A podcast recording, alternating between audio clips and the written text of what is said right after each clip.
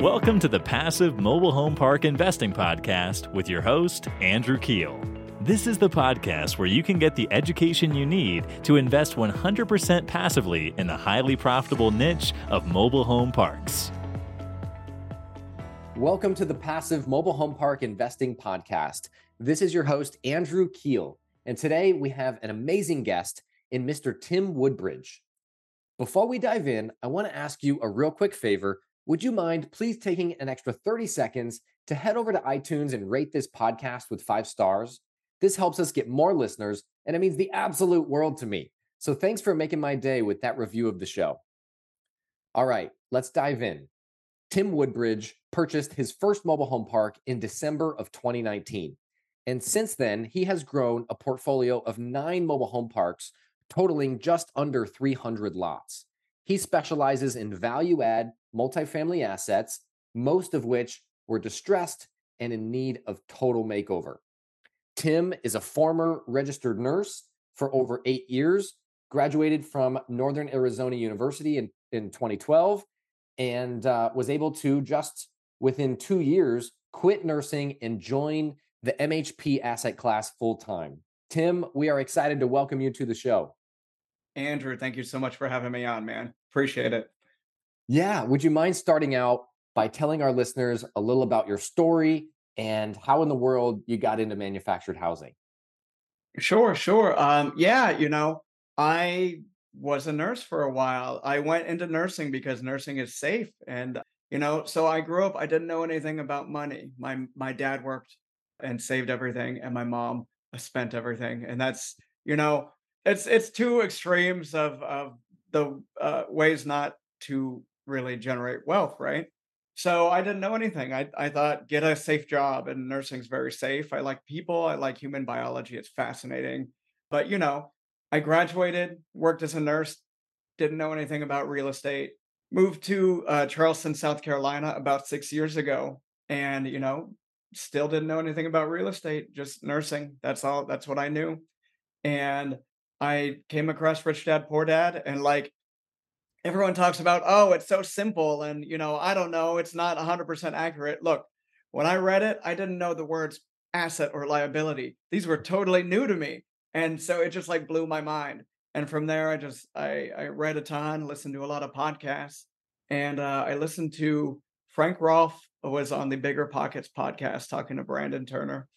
And you know, I was looking for my own path and I was like, oh, like he laid out all these cool things about it. And I said, yeah, like I, I like that.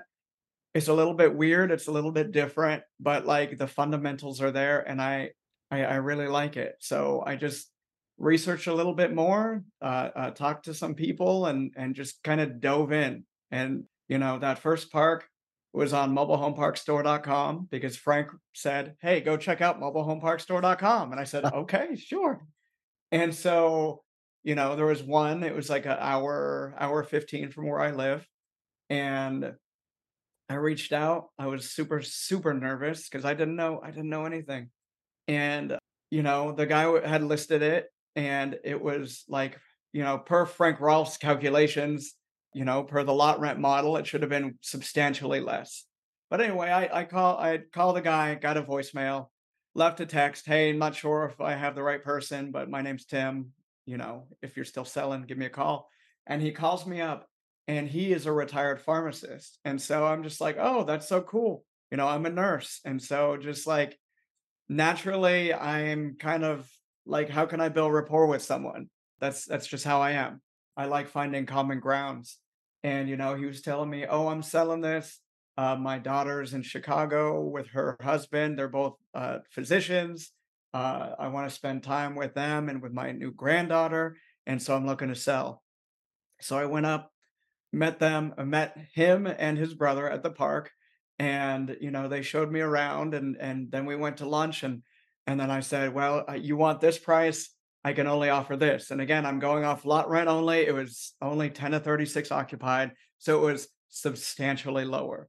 And, you know, I just said, look, I'm sorry. I'm sorry this is way lower than you wanted, but here's what I could offer.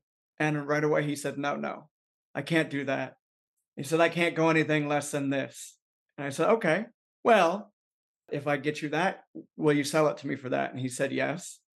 And then I said, will you finance it to me? And he said, I'll finance maybe, maybe a little bit of it. So what was it? He, I'll finance 20% is what he said. And so I said, okay.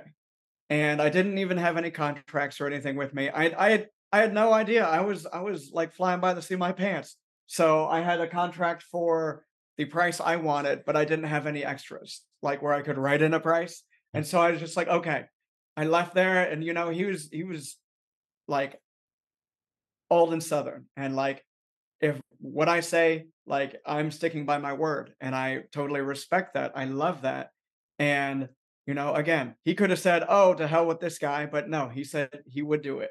And yeah, it was a lot it was difficult. It was, you know, trying to find financing on a 10 to 36 occupied mobile home park in you know small town south carolina was not easy but we did uh, we got it and he did finance that you know he again he stuck with his word we closed it and i didn't know where i was going to go but i knew that i had to bring in homes i knew i had like okay this is this is it i have to bring homes i don't know how exactly and uh yeah Tim, can i pause real quick just because i have so many questions? First off please please i'm please. like so impressed that like you have this sophisticated real estate investing experience. Like how did you know to ask for seller financing? Like how how did you get educated on mobile home park investing in, in the first place? I know you initially said podcasts right? But like how did you know to ask for for that seller second? So when like when i came here to charleston and when i was getting into real estate you know i i someone said oh go to meetups go to a local meetup and so i was part of well i still am you know part of a local meetup group with like like guys who have been in the business for a while not mobile home parks but they've been in the you know real estate investing space for a while and so i would go there every tuesday because i worked friday saturday sunday at nursing right? So i'd go every tuesday morning and i'd listen to them and they'd talk about all these crazy ways to do things and you know it, it's just it's kind of like what I was around all the time. People talk to owner finance. Like, so it was being around that that yeah. made me initially just like, oh, okay. How about will you finance the whole thing? Like it was almost second nature to ask for it. Wow. That is so awesome. And I love that. That's how I got started too. I started going to CFRI. It's like a local RIA group here in Orlando and learning about, you know, investing in notes and you know, subject yeah. twos and lease options. And they had like a Saturday course every Saturday morning that I would go to. And like the courses were like 200 bucks, you know, and it was like a whole Saturday thing.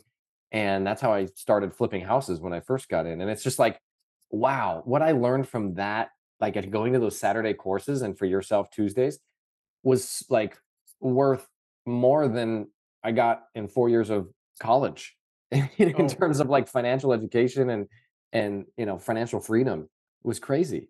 Yeah and you know what they say the uh, get in the right rooms get around the right people and like that's right. that is so true. Um yeah. yeah you know there's people there's so many people doing things in different ways than the norm and i guess like just being around that you know it's like osmosis i just sucked it up so. Yeah and then is that how you learn to go direct to owners to try to find deals? Is that where you got that initiative from because that in and of itself right like that took some initiative and you know if you did you know if you didn't have a lot of experience how did you know to just go straight to the owner instead of going through a broker? So the other thing about the group is that like some of them were realtors uh, but most of them were like anti-broker right? So they're like they're like oh you know anytime a broker gets involved like there's there's unnecessary friction. So sure. like that was just what they preferred. But to be honest, like it was dumb luck, I'm sure, because the seller had listed it himself. He didn't use a broker to list that park. So hmm. it was just me being like, okay, I see the phone number on the website. How about I call that? that is awesome. And then how did you get educated on mobile home park investing in the first place? Did you go to like a boot camp or did was it just like the podcasts or read a just book? The podcasts and then, you know, like deep diving on the internet. Not to disparage Frank, because I know most people that I know who are into uh, the MHP space have gone to Frank's boot camp. I, I just haven't. And I, I never did. I should. I should one these days and see. I, I've gone a couple yeah. times. I recommended it. You know, you always learn something, and Frank is super entertaining. But yeah, that's that's a that's amazing, man. Congratulations. And then the park that was 10 of 36 occupied, how is it doing now? And why was it, you know, distressed like that? Only 10 of 36 occupied.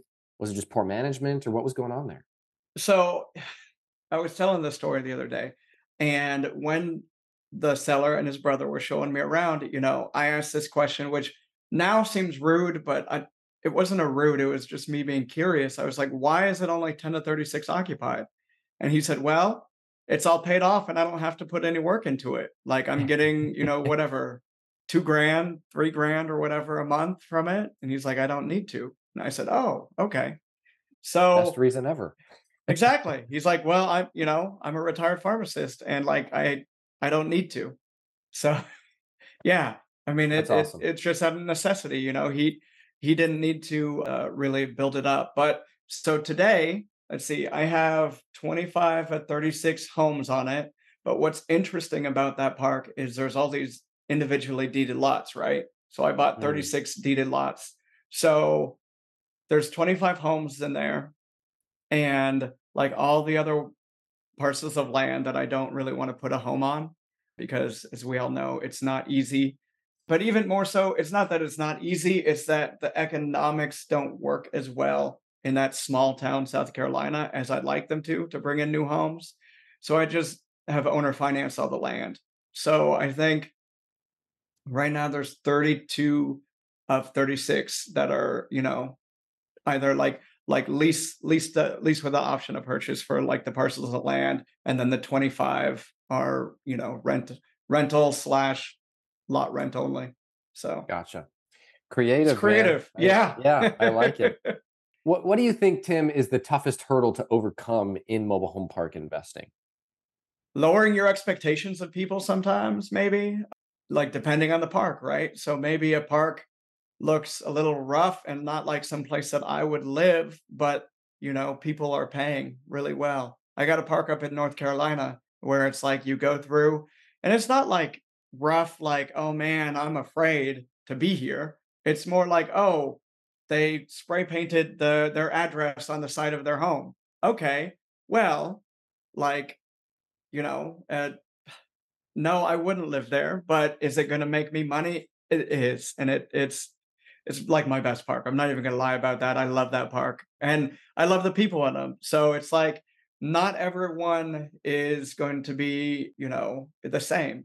Like, but what I do like to do, you know, it doesn't matter if you're a billionaire or if you got nothing. I mean, everyone deserves to be treated like a person um, everyone deserves respect so yeah i think sometimes um, adjusting your expectations you know i could say hey how dare you you know do that we need to you know, have like different standards and then that might work for some parks but it doesn't work for every park so uh kind of be a little bit of Catering. Be a little bit catering, fluid. Customizing each Yeah. park based on the, the the residents that are staying there. I like that. That's I don't think any any other operator has mentioned that, but that is so important. Like similar, we have a similar park in in southern Georgia in Tifton that is one of our best parks.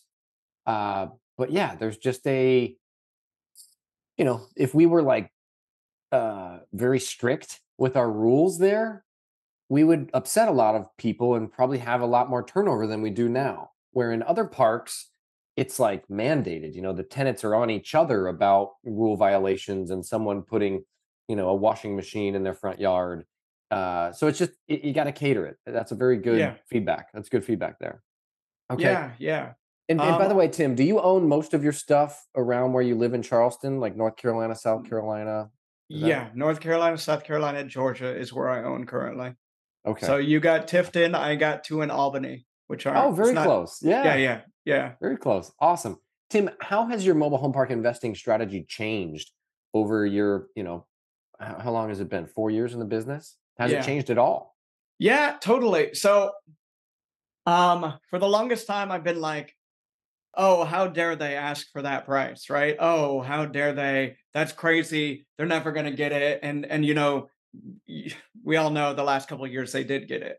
But instead of trying to, you know, oh, that's BS, instead of griping to myself about it, I'm more like, okay, how can I get that price to them? You know, it's probably got to be creative, but fortunately for me, I grew up in creative real estate. So like that's that's interesting to me. Um like creative deal structure, how can we make this a win-win? So it's like, okay, if I give you your price, you know, are you going to give me my terms? Or like you know, how much money do you need down? Can you come in as like an equity position and carry some of the down payment? You know, I get a bank loan, you get that, uh, and then you carry a little bit, and then I am raising a little bit less from my uh, investors, and like it's just a fun math problem, you know. And it's It like, There's so many ways to get creative with it, which I love that. And are you buying like like what's the average size of the communities you're buying?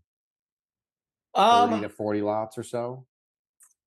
so like I say 40 plus, but like I Mhm. mean, it it depends. If it's in a portfolio, then like that changes it for me. So like I bought my Georgia portfolio at like 78 lots, a North Carolina portfolio 88, but like in that North Carolina portfolio, there's one that's 14. In the Georgia portfolio, there's one that's 14 as well. So it's like Yeah. If you what cluster and get enough around each other, it kind of makes sense to have a, a bolt-on smaller one, right? Yeah, and because it's it's it the thing with smaller, it's it's uh, and you know this better than I do, I'm sure, is that it's just harder to to run, harder to Yeah. get stuff done when it's small, you know? Like money makes the world go round. Like despite whatever, whoever says whatever, like you know, it's it- it- money if I have money coming in, I can pay someone to do something effectively. Whereas if money's not coming in, then it's like, okay, how how can we get this done with this limited amount of resources? So Yeah. Yeah. And it's a little bit tougher. Exactly. yeah. No, that makes sense. Tim, what mistakes have you made in mobile home park investing that, you know, our listeners can and myself can learn from? Oh my gosh. I feel like this needs another podcast, right? Uh, okay. So the first mistake I ever made is on that first park. I left with uh, I left meeting with the seller, and I went home and I met up with a friend I had at the time, and he he was someone who dressed super well, and I like was well versed, and I was like, man, this guy's got to have a lot of money. Like I have no idea what to do next, but he's going to help me. And so I took it to him, and he turns out had no money, and turns out like you know, he was he was shady and and the shady in the way that like my ex-girlfriend was like, I don't know about partnering with him, but I I was so hungry for that stupid first deal. And so I partnered with him. And next thing I know, we're closed and he's taking money from the like operating account. And you know, he's he's just mm, it was a cluster uh of of bad bad times in early 2020 trying to get him out because he was like yeah it was a lot of like oh well he's on the operating agreement now he owns a third of this company and so it was a lot of nastiness early 2020 so listen to your gut right if someone seems crappy or if they're doing crappy things to some people they're probably going to do the crappy things to you too let's see other other mistakes in mobile home parks things don't happen as quickly or as cheaply as I would think that they would. And I know everyone says that. And uh, I just had to experience it enough times to lower my expectations. You know, like I can be really angry about this taking longer and being more expensive, but like all that's doing is me being angry. That doesn't change things for the better. That doesn't do anything for me. So adjusting my own expectations. Yeah, I'd say those those are the the big ones, you know. There's always there's always a story to tell. There's always a way to do things. Um, How about due like I was diligence? You know, you know, I'm surprised. Like, you know, like that's how we got started was going to the boot camp, and they give you the 30 day due diligence handbook. How did you embark on, you know, due diligence on your acquisitions? Did you have some sort of, you know, format that you were following, or you know, utility infrastructure inspections? How did you handle all that kind of stuff? um I didn't really. Like I I didn't. My first good the for you. My first and and I felt it, you know? Like so within early 2020, going through all the drama with the other partner, um, there was also like a big sewer issue. Um, and it Mm, wasn't looking back, it's it wasn't that big, but it was big to me because I didn't know what the hell was going on. Um, so I remember, you know, I had just met Ryan Groney. I'm sure you know Groney. because he lives here in Charleston too. And I was like, oh my God, what do I do? And he's like, basically, calm down, just call a plumber. Like it's it's gonna be okay. And so, like, you know, it would have been smart to snake the lines. I did not. Um, it would have been smart to do a lot more thorough due diligence. I didn't.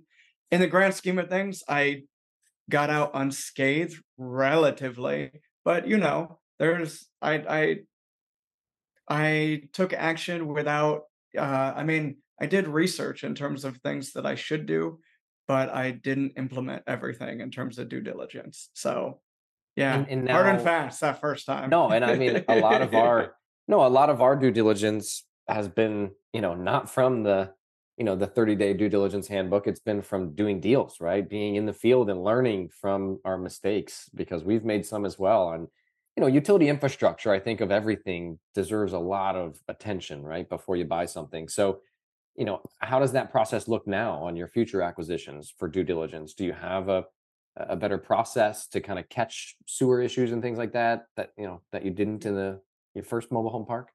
Yeah, I you know, I've got a checklist now, and it's it's uh, uh, uh like an amalgamation of like stealing stuff from this person, this person, this person. You know, just I ask around a lot. That's that's Yeah. what I am good at is asking for help. Um, and so people have sent you know different things, and so I take what I like, and then I've made it into a checklist, and you know it has helped tremendously. Yes, like snake your lines, um, check the utility infrastructure I don't have anything good for for septic to be honest. I have, you know, check a few septics, but I don't know. It, what do you do for septics? We've pumped them. We we did one and we pumped them, you know, which was not the cheapest thing in the world, but there was like six part six tanks for like 52 lots or something like that. So Mm, we mm, pumped them and just, you know, inspected the uh you know the tank to make sure like if, if it was concrete or you know what the the infrastructure of it was but yeah i mean without digging down in the lines and seeing you know it's really tough right? But like we had a yeah. company go out there and kind of it was the company that has you know cleaned them out every year and kind of write up a little report you know on kind of what they were seeing and the absorption and the in the in the uh the leach field to make sure but you know it wasn't 100% it wasn't like they were like oh this is 100% going to be fine and they're giving like a stamp of approval right? It was really vague and you know yeah it's worked to this point you know and the, the tank you know didn't have any obvious signs of leaking but uh ever since uh ever since that one I think it was a, a story that Frank Rolfe told where he's like, yeah, someone he knows was getting charged ten thousand dollars a day by the EPA because they had a, Oh, a septic tank that was leaking, and you know, I was like, wow, that's scary. So we we prefer, and and probably ninety percent of our parks are on public utilities, city water, city sewer. But yeah, there's you know, I think that's what people need to understand is there's a there's additional risk with private. It's not the end of the world. Deals still work with them. We own parks with septic and with well, but there's just additional, you know, there's a little bit extra risk there, right? oh yeah, and you know, if you ever find someone who can give you a hundred percent stamp that like, oh, this is a hundred, you're good. You're not gonna have to worry about it. I'm gonna have, Yeah. you're gonna have to text me their their info. Red Uh, flag. but yeah, I mean, you know, I stay away from lagoons. I stay away from wastewater treatment plants. Not saying that people don't do them successfully. I'm sure they do. It's just not my thing. But I am of the attitude of, you know, when there's an issue, I will figure it out. There's black swan things all the time. I have an idea of things, but I don't have, I don't need 100% certainty because I recognize nothing in life is 100% certain. So I do the best I can. I gather the information I can. And then if something comes up, then I figure it out. I love that. I'm wondering if there's any aspect of that that you took from your nursing career and brought into MHP investing. Okay, look, with nursing, there's depending on where you're working, there's a lot of times where you have to make do with what you have. So like nurses and occupational therapists are the best at like like figuring things out with like the best I have, you know. And it's probably a surprise to a lot of people who aren't in the healthcare uh, field, but that's that's just you know the reality of it. You know, it's it's a business, and you know a lot of things cost a lot of money, and not every hospital has the money to pay for things. Um, or you know, that that's that's above my head in terms of healthcare business side. I never did that. I was all bedside. But it's like, okay, well, I can't afford this. So what can I do? And a lot of times it's, hey, go talk to that nurse over there. Like they have been doing this for 30 years. They can get an IV in the craziest of places. So maybe ask them for help. So that's, you know, a lot of Asking no, for help. I- yeah, that- yeah. what you said. You're great Who's- at. That's who's- awesome. Who's better than me? Who's smarter than me? That's what I'm looking for. That's so important. And we before we hit record, we were talking about triage, right? And it's like, hey, you know, if no one's dying here, you know, how can we prioritize this appropriately to, you know, uh, address the most important things first? So that's really cool, man. Uh, hey, if you were going to invest passively, you know, as an LP in another operator's deal, what would be the most important things that you would look out for or look at or want to know uh, before investing into that deal? Um, so I am big on being open and honest. And like uh I guess after that first deal, like my my bullshit detector is like I you know, I want to see something some solid projections, not anything too lavish because sure I've done deals where I give great great returns to people, but like that's not what I want to see as an LP. Like I want to see I want someone who's aware of you know you you manage the downside let the upside take care of itself sort of thing. Um but yeah i mean i i want someone who like okay it has a, a plan and has you know something where they're open and honest about this is how we're doing things. Um i've heard i haven't invested but i've heard of you know different people doing different things and it's just like like why why did they do it that way because it seems like they're hiding something and i'm not saying they necessarily are hiding things but it's just like why man just like simplify things simplify it tell me you know straight up like what how it's going to be how it's going to look like everyone who's investing knows that you know things happen there's Yeah, it's not an annuity. downs. It's not No, an annuity. no. right? This isn't guaranteed cash flow. This is this is an investment. There's risk, and Yeah. things things change, right? I think a previous guest, uh, I think it, I think it was Ryan Smith with Elevation. He said your pro forma is just basically stating, you know, how how how wrong is it, right? What what is the percentage wrong your pro forma is, right? Because nothing's going to go exactly as planned. So uh, that's that's good. Uh, Tim, what would the perfect mobile home park look like in your eyes, and why? I mean that that is such a hard question because it depends. It's so the perfect mobile home park is one where I have built out the team and they make it so they're running what they they know they have to. So currently my perfect mobile home park is uh, up in North Carolina and it's perfect because of how great the on-site manager is. Mm. So when uh, you know when we were doing due diligence i like to meet people right? So i i like to get a feel for people. So i was meeting all the tenants and i came across this one person and she had lived there since like the 90s and i i didn't you know i couldn't place my finger on it but i liked her and so i said you know would you be interested in being the on-site manager? And she said well i've never done anything like that. I'm like yeah it's okay. I'll teach you how to do it. If you're willing we can see you know it's there's there's nothing written in stone but let's see. She is so good. She is she's she's like i mean there's there's been stuff with the park you know there's been a lot of capex there's been a lot of things that we've had to do and fix but she is on top of it. She so 100 100% collections every month like no problem right? Because she's on top of it. She has filed eviction. She's gone to court for me and won in court she calls the plumber she calls the septic people she is on top of it. And like that's my dream park. It's not that oh there's no problems. It's man i am blessed because i found this person who is like so on top of it. And so now i'm reevaluating all my other parks and being like i need this kind of manager. And in in the georgia parks i have a really good on-site manager too. Um so she takes care of the four park portfolio. She is very on top of it um and she has a little bit of a like a law background um so she's Hmm. like hey um you know when i first met her she's like well, I can, you know, I'm not a lawyer, but I, I, you know, have done this in school. I can help with this. And like, so she'll say, you know, she'll bring up something and I'll be like, what do you think? And she'll like, here, per the law, the code is this. And I'm like, that's perfect. Cause I don't want to do that. I'm not good at stuff like that. And it's not my forte. So, you know, she takes the initiative. So that's, that's the perfect park. How about that? There's no perfect park. There's just really perfect really on-site managers. Yeah, yeah, the, yeah. the on-site management's so important. No, I I say this all the time. The very first park I bought, Quail Run, I inherited from the previous owners.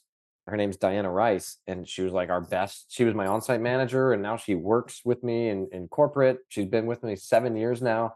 Love it. and it. I mean, if she was so good, like what you're saying, helping out with capex and everything, that it was like, oh, this is easy. You know, mobile home park investing, I got this is great. And, you know, obviously I learned very quickly in the next couple of acquisitions that, you know, not every on-site manager is like Diana. They can get, you know, they can get uh, dicey with a bad on-site manager. But yeah, a good on-site manager is so valuable. And that's why we've, I took this from Mike Conlin actually, where we started paying, you know, Frank kind of teaches that, hey, you know, $10 per occupied lot plus free lot rent to your on-site managers but we threw that out, and, and Mike Conlin, you know, taught us with affordable affordable communities group. He said, "Hey, pay your on-site managers well because they'll stay around longer. You have less turnover, and they're worth their weight in gold, literally." So that's great feedback. One thing I wanted to ask you, Tim, you do a lot of value add parks, right? Like you're doing financing, you know, you're doing a lot of creative structures to acquire the deals, but then you're doing value add. So what would you say is like the toughest value add components? And what type of value add are you you know uh, executing upon in your business plans? Well, of course, bringing homes in. You know, that's that's been my biggest and most profitable uh, way of of uh, uh, doing things, uh, value adding in mobile home parks. But you know, you also have like like fixing roads up. Like if I'm gonna jack up your rent seventy five bucks in a year because I just took this over and like them they were charging criminally low.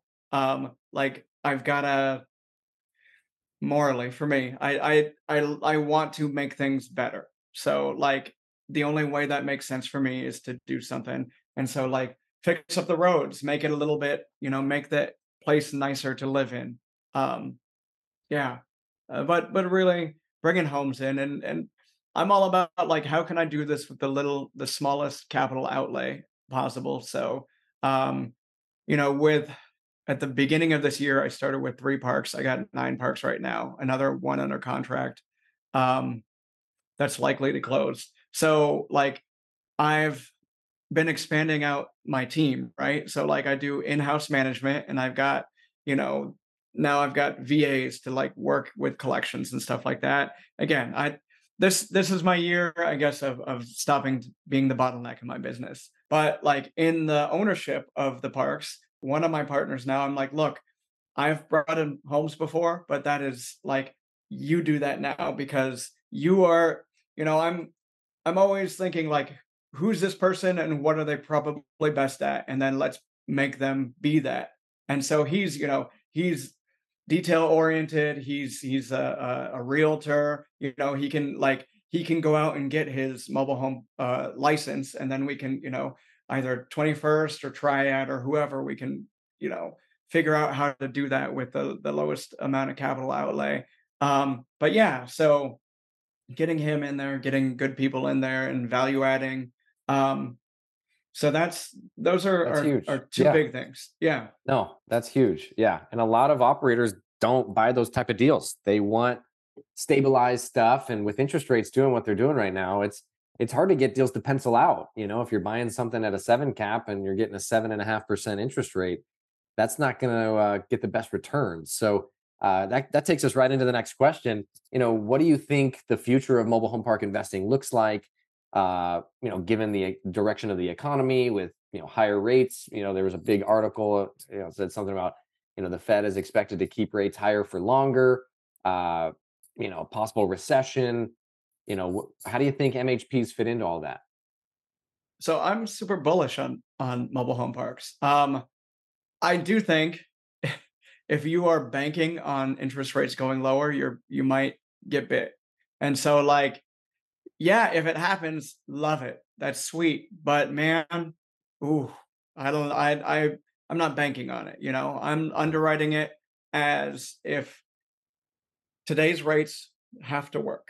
And like to get to some people's prices, I got to get creative, right? So if I'm I'm like I don't negative cash flow and I don't I don't like that's not my thing. If it has to be at least paying all its bills, paying all investors whatever pref I said and then like uh, have a way to, you know, do a little bit better. Um so it's like okay, you want that price and you know, you want your 7 you want your 7 cap and my rate's 8 or whatever. Well then you got to, you know, carry back a portion of that as an equity investor at like a 2 and then all of a sudden my blended rate's like six and a half or six or whatever you know it's it's a lot of creating spreads and being like well i personally i don't think that the rates are going to go down and i i can't wait to listen to this in like two years when interest rates are 3% again and i'm like ha, ha, ha, I was, look i thought i was so right then. But uh you know if it works at eight if it works at nine if it works at 10% interest rate right now then i'm i'm good right? I'm I'm managing the downside and the upside will take care of itself. If I'm underwriting at, oh man, I can like 8% I can do, but like it only really cash flows when rates are at 5%. Like I don't, I like sleeping better than that. Uh, you know, that, that stresses me out too much.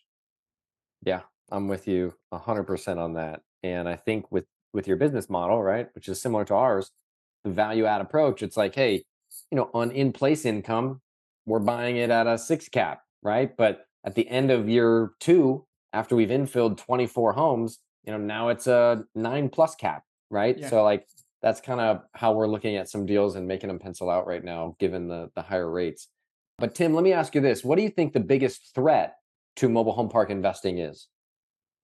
The biggest threat, uh, I part of me wants to say like uh, uh, uh, governments like trying to get rid of, you know, or like being, oh, we don't like this. But like they can say that all they want, but logistically it doesn't make sense. And like, I mean, sure, there are governments that are want to get rid of them, but I don't want to invest around there, you know. Other than that, I mean, people who aren't charging enough for lot rent and then other people come in and say, "Oh, like this isn't a great area. I can get rid of this park." and build an apartment here. Um, that yeah.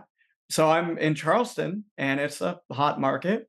And I was talking to a guy and he his mom and dad started a park. His dad has passed. His mom's 85. She's like the matriarch of the family. I love this story. So she is still, you know, at the park. She's still at the, you know, she goes by the office. She manages it. They're like her family, you know. It's like uh, the whole park. She knows all of them.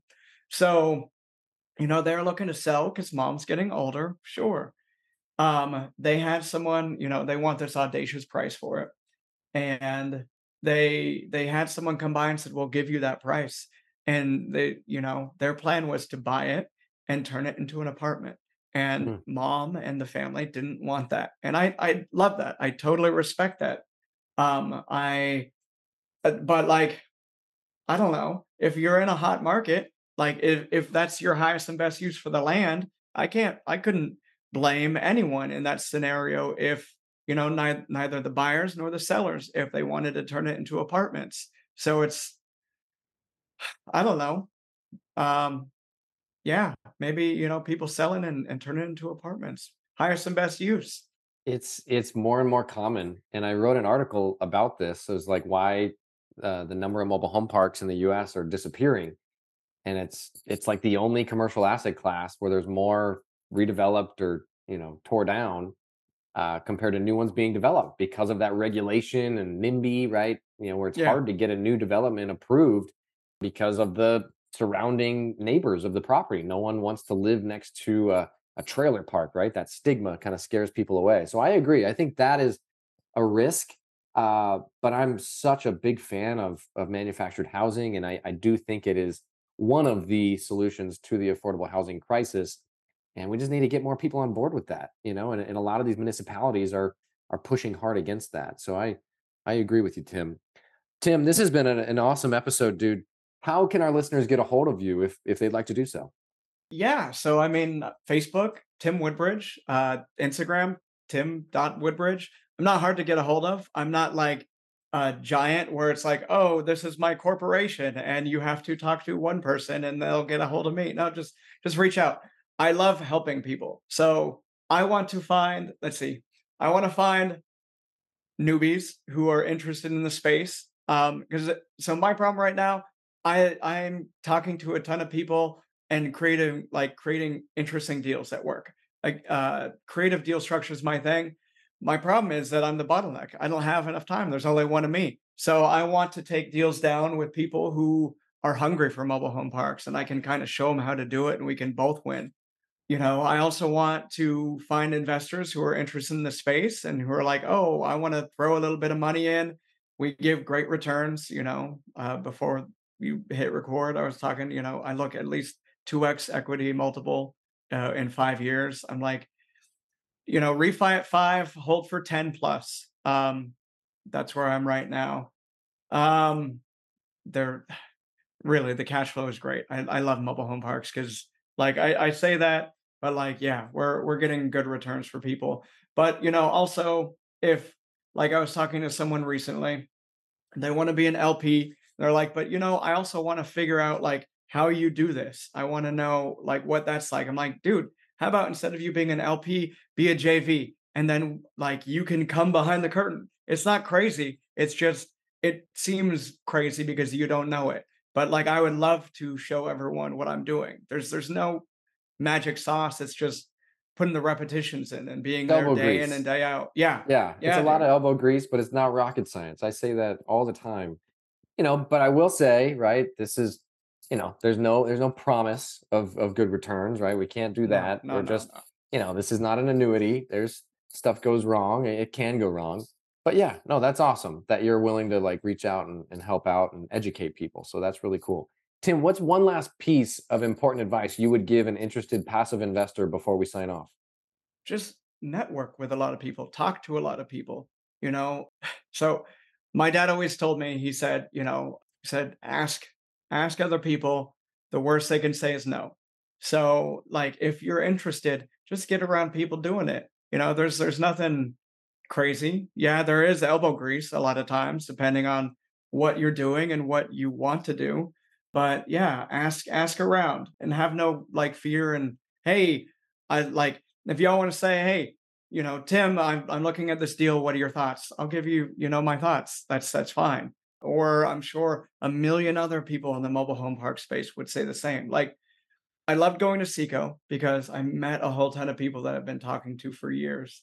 And like, everyone is there to help. Everyone is there to, like, hey, man, we all know this game. We all know the business. Like, we all are there to help each other. And it's, it's a very cool niche. It's a very cool space where everyone is, is like 100% providing the help um, yeah, if you're looking to throw some money at something, ask someone else. Hey, do you know this operator? What have they done? You know, yeah. what's their past been like? Or like, do you know them as a person? Yeah, I, I it's I, a small, it's a tight knit community. It's not, it's not like other asset classes where there's a big group of operators. It's it's actually tight knit. So that was what I thought was cool about Seco is it's like, hey, there's there's a core bunch of people that are doing deals and and they all know each other and network. So that's really awesome. And they're I, I agree, everyone's really helpful. So well, Tim, thank you so much for coming on the show. I really appreciate it.